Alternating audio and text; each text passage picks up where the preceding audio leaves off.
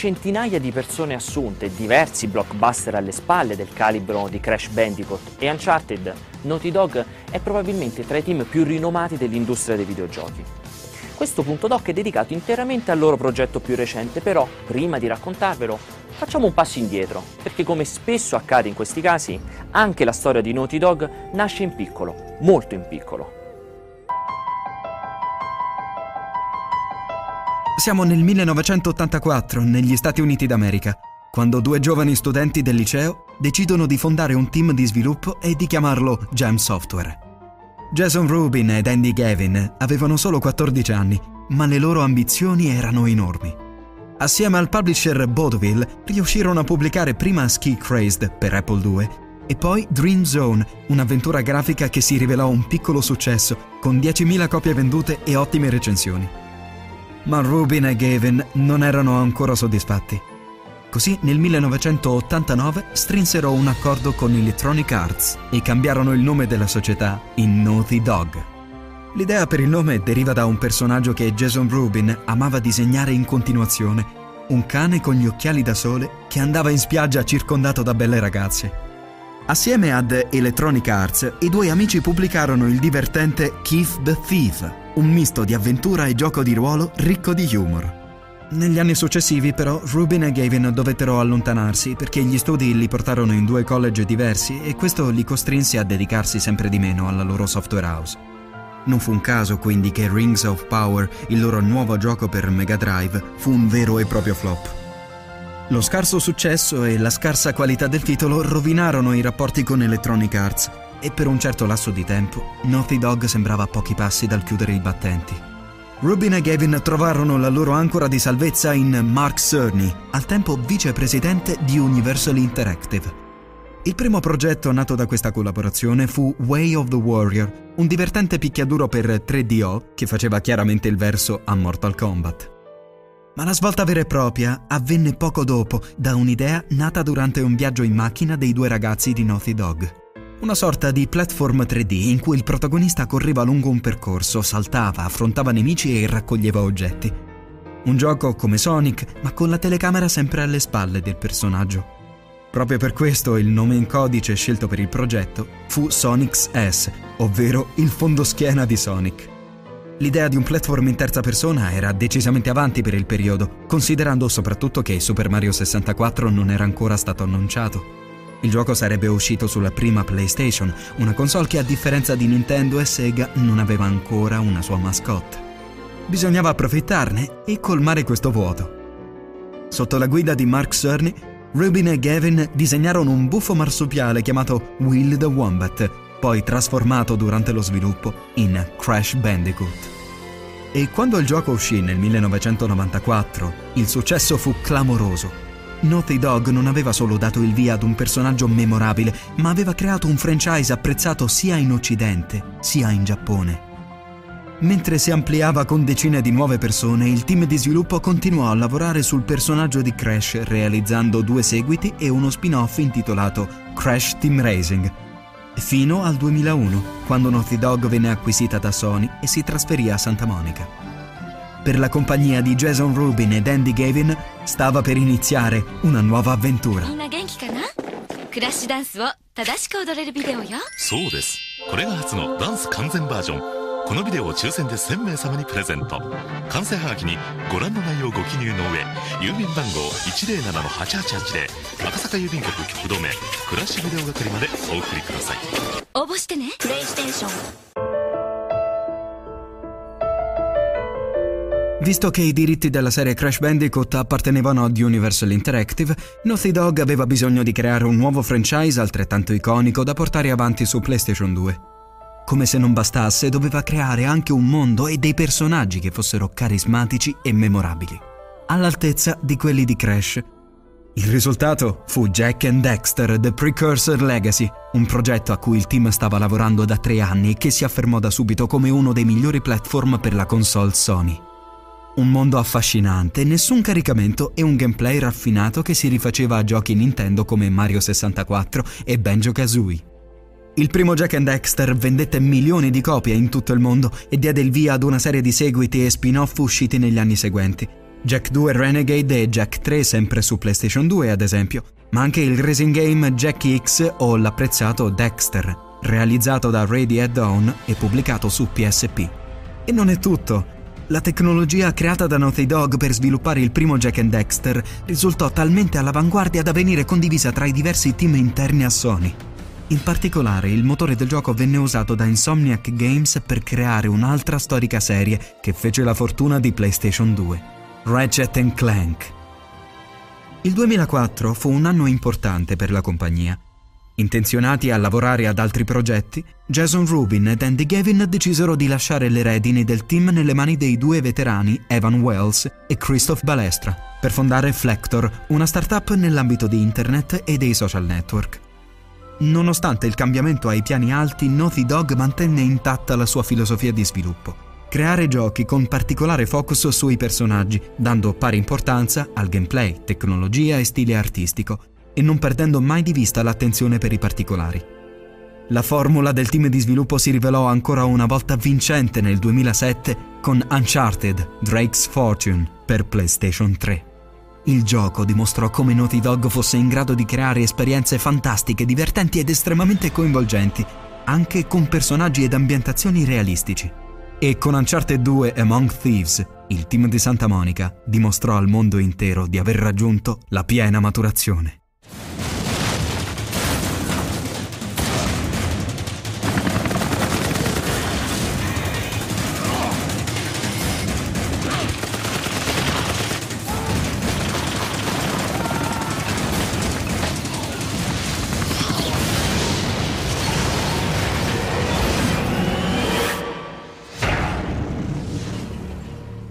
In pochi sanno che durante lo sviluppo del secondo Uncharted Naughty Dog stava sperimentando con un concept denominato Mute Girl, ragazza muta. Si trattava in pratica di realizzare un personaggio con cui il giocatore avrebbe interagito nel corso dell'avventura soltanto utilizzando gli sguardi e le azioni del corpo, senza bisogno di alcun dialogo. In realtà la ragazza muta non venne poi implementata, ma l'idea fu messa da parte dagli sviluppatori e rielaborata per un progetto futuro.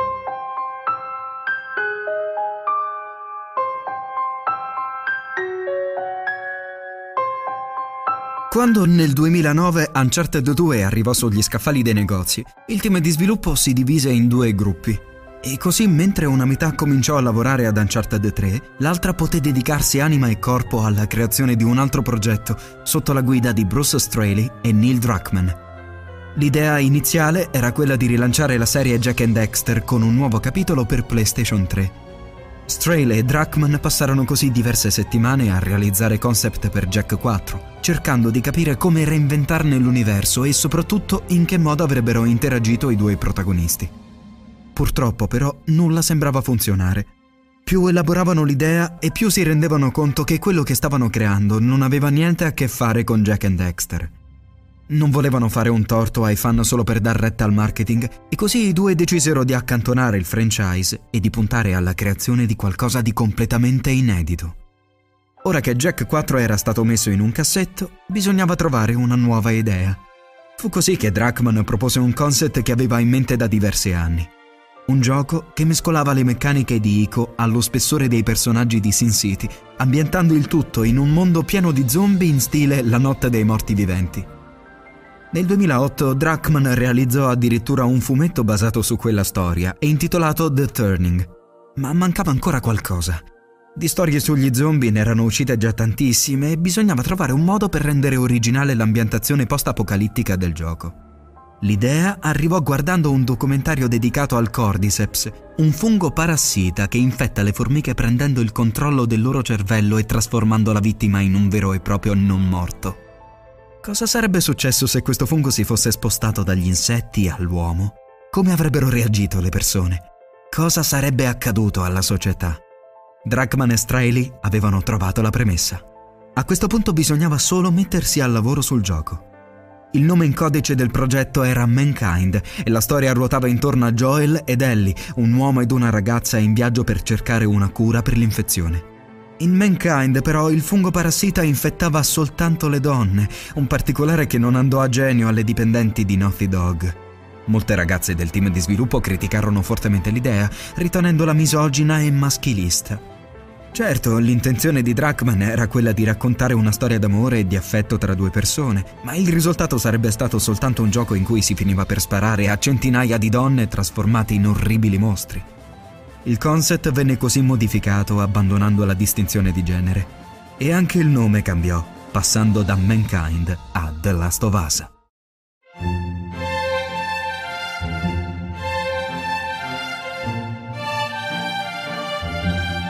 Per la realizzazione di The Last of Us, Naughty Dog riutilizzò gran parte delle tecnologie usate per Uncharted e Uncharted 2, ma una delle sfide più grandi fu la creazione di un mondo post-apocalittico che fosse credibile.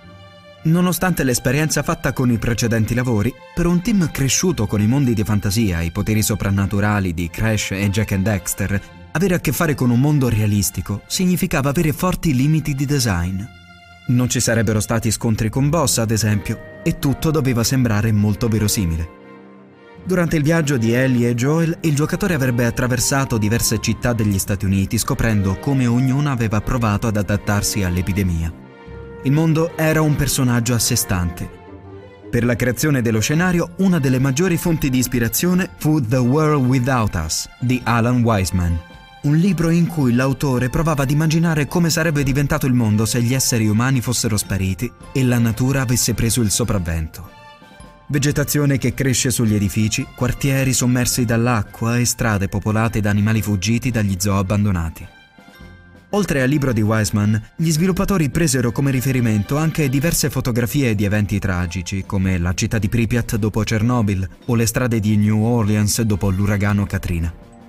Ma creare uno scenario deserto e in rovina non era sufficiente.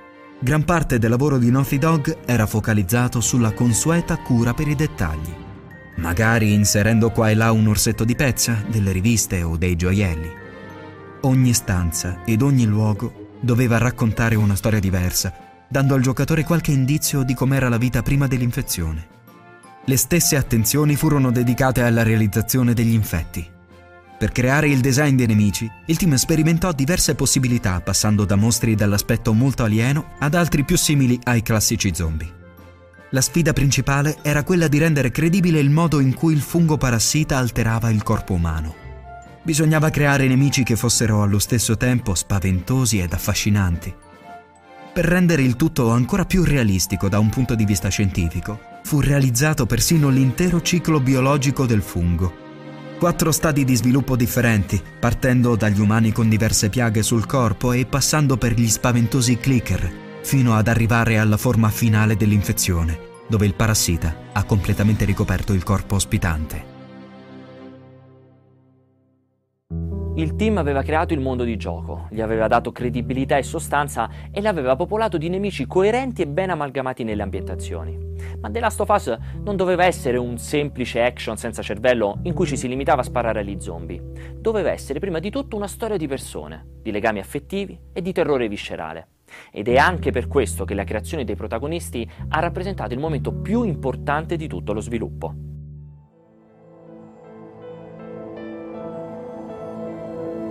Gran parte dei personaggi principali della storia era già ben definita durante le prime fasi dello sviluppo. Joel doveva essere un protagonista insicuro, pieno di dubbi, completamente cambiato dopo la morte della figlia Sara.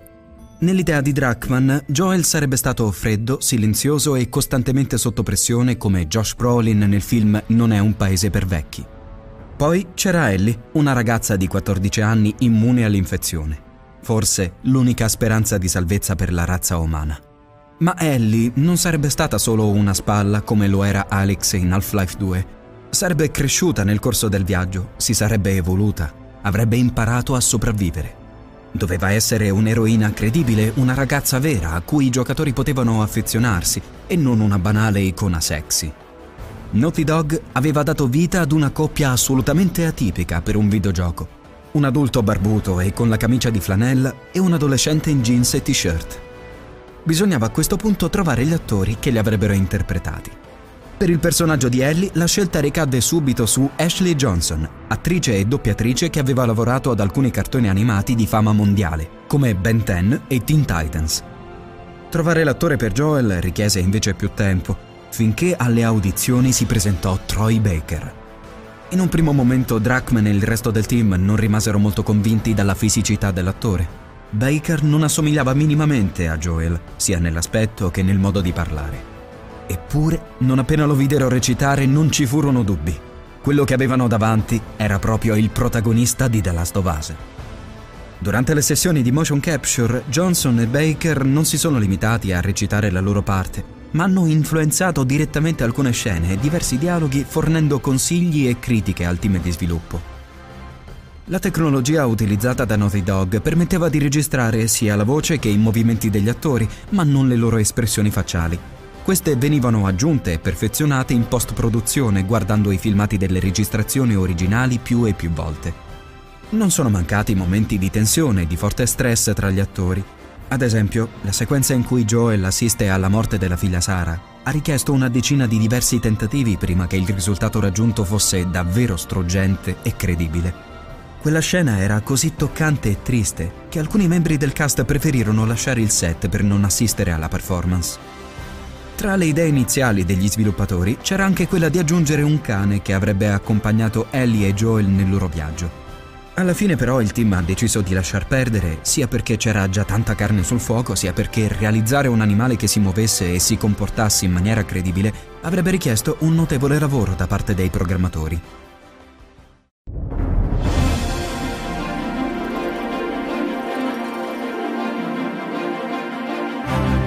Un mondo come quello di The Last of Us aveva bisogno di un accompagnamento musicale sottile ma fortemente evocativo. Per la realizzazione della colonna sonora, Naughty Dog ha quindi scelto di affidare il compito all'argentino Gustavo Santaolalla.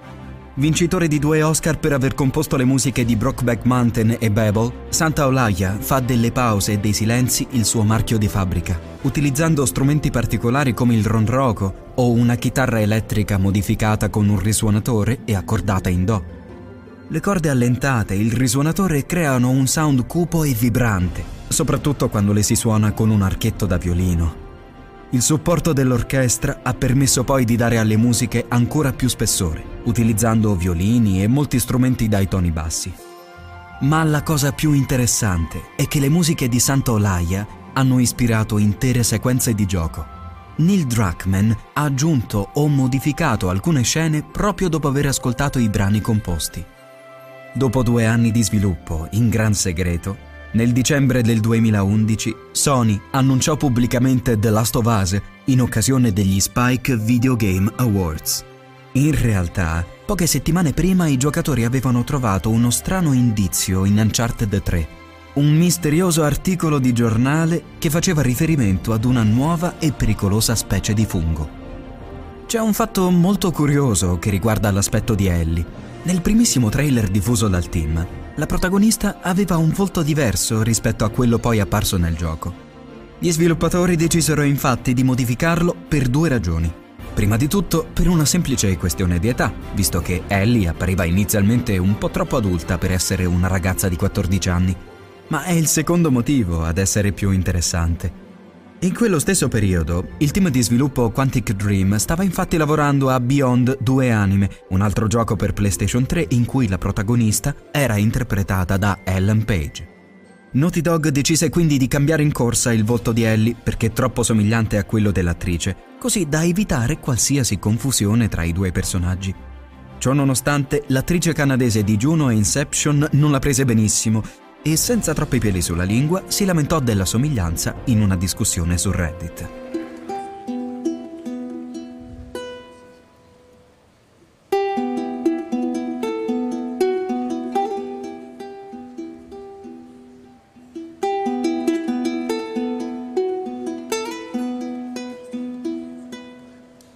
Fin dal momento del suo annuncio era chiaro che il nuovo progetto di Naughty Dog sarebbe stato uno degli ultimi grandi giochi dell'era PlayStation 3. Sony mise quindi in piedi una campagna promozionale massiccia, rilasciando piccole sequenze di gameplay sempre nuove in occasione degli eventi più importanti, dalle 3 di Los Angeles al Comic Con di San Diego. E il primo spot televisivo vero e proprio fu trasmesso in occasione di un episodio della serie televisiva di The Walking Dead.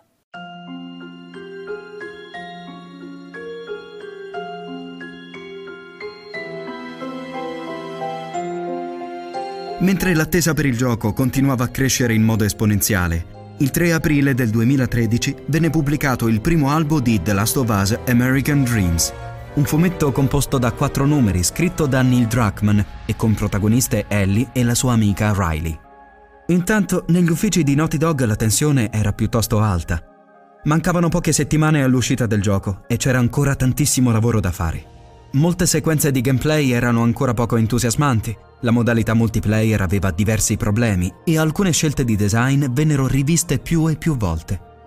Per permettere a Naughty Dog di ultimare lo sviluppo al meglio, la data di lancio venne spostata di un mese e, alla fine, il 14 giugno del 2013, The Last of Us arrivò finalmente sugli scaffali dei negozi. Per Naughty Dog fu ancora una volta un successo incredibile il nuovo gioco del team è stato accolto con clamore sia da parte della stampa che dei giocatori. I giornalisti non si sono limitati a definirlo il canto del cigno di PlayStation 3, ma addirittura uno dei migliori titoli dell'intera generazione di console, se non il migliore in assoluto. Più di 200 testate giornalistiche hanno assegnato a The Last of Us il premio di gioco dell'anno, mentre il titolo ha venduto oltre 7 milioni di copie diventando una delle esclusive di maggior successo sulle console Sony. The Last of Us.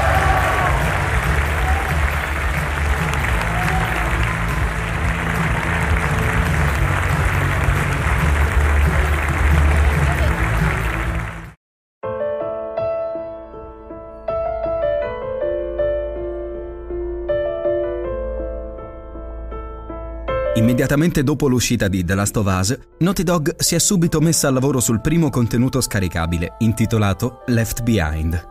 Il DLC avrebbe raccontato del passato di Ellie e del suo rapporto con la sua amica Riley, permettendo allo sviluppatore di sperimentare nuove tecniche narrative e di approfondire in modo credibile e affascinante le origini della protagonista. Anche se ovviamente non mancavano le sequenze d'azione, il contenuto aggiuntivo si focalizzava sull'amicizia delle due ragazze, con un'avventura in gran parte romantica e spensierata. Pubblicato nel giorno di San Valentino, il DLC permetteva di apprezzare ancora di più la storia del gioco originale, rendendo Ellie un personaggio ancora più interessante, credibile e sfaccettato. Nell'aprile del 2014 Sony ha annunciato The Last of Us Remastered per PlayStation 4 un'edizione più fluida e graficamente migliorata. Ma l'avventura di Joel ed Ellie punta ad arrivare anche sul grande schermo. Naughty Dog, Sony e la compagnia cinematografica Screen Gems sono infatti a lavoro su un lungometraggio basato proprio sul gioco. Il progetto richiederà diversi anni per essere realizzato e coinvolgerà il regista Sam Raimi in qualità di producer, lo stesso di X-Men e l'Armata delle Tenebre, mentre la sceneggiatura sarà curata ancora una volta da Neil Druckmann. The Last of Us è un gioco monumentale, è semplicemente la massima espressione di un team che nell'arco di 30 anni è maturato, si è ingrandito, è cambiato al suo interno ma è sempre rimasto fedele alla sua filosofia, a quell'attenzione ai dettagli che rappresenta un elemento cardine di ogni sua produzione. Ora all'orizzonte c'è un nuovo Uncharted, ma sono in tantissimi a chiedersi cosa ne sarà di The Last of Us, quando sapremo qualcosa di un eventuale sequel. E noi naturalmente ci uniamo a quel coro di voci.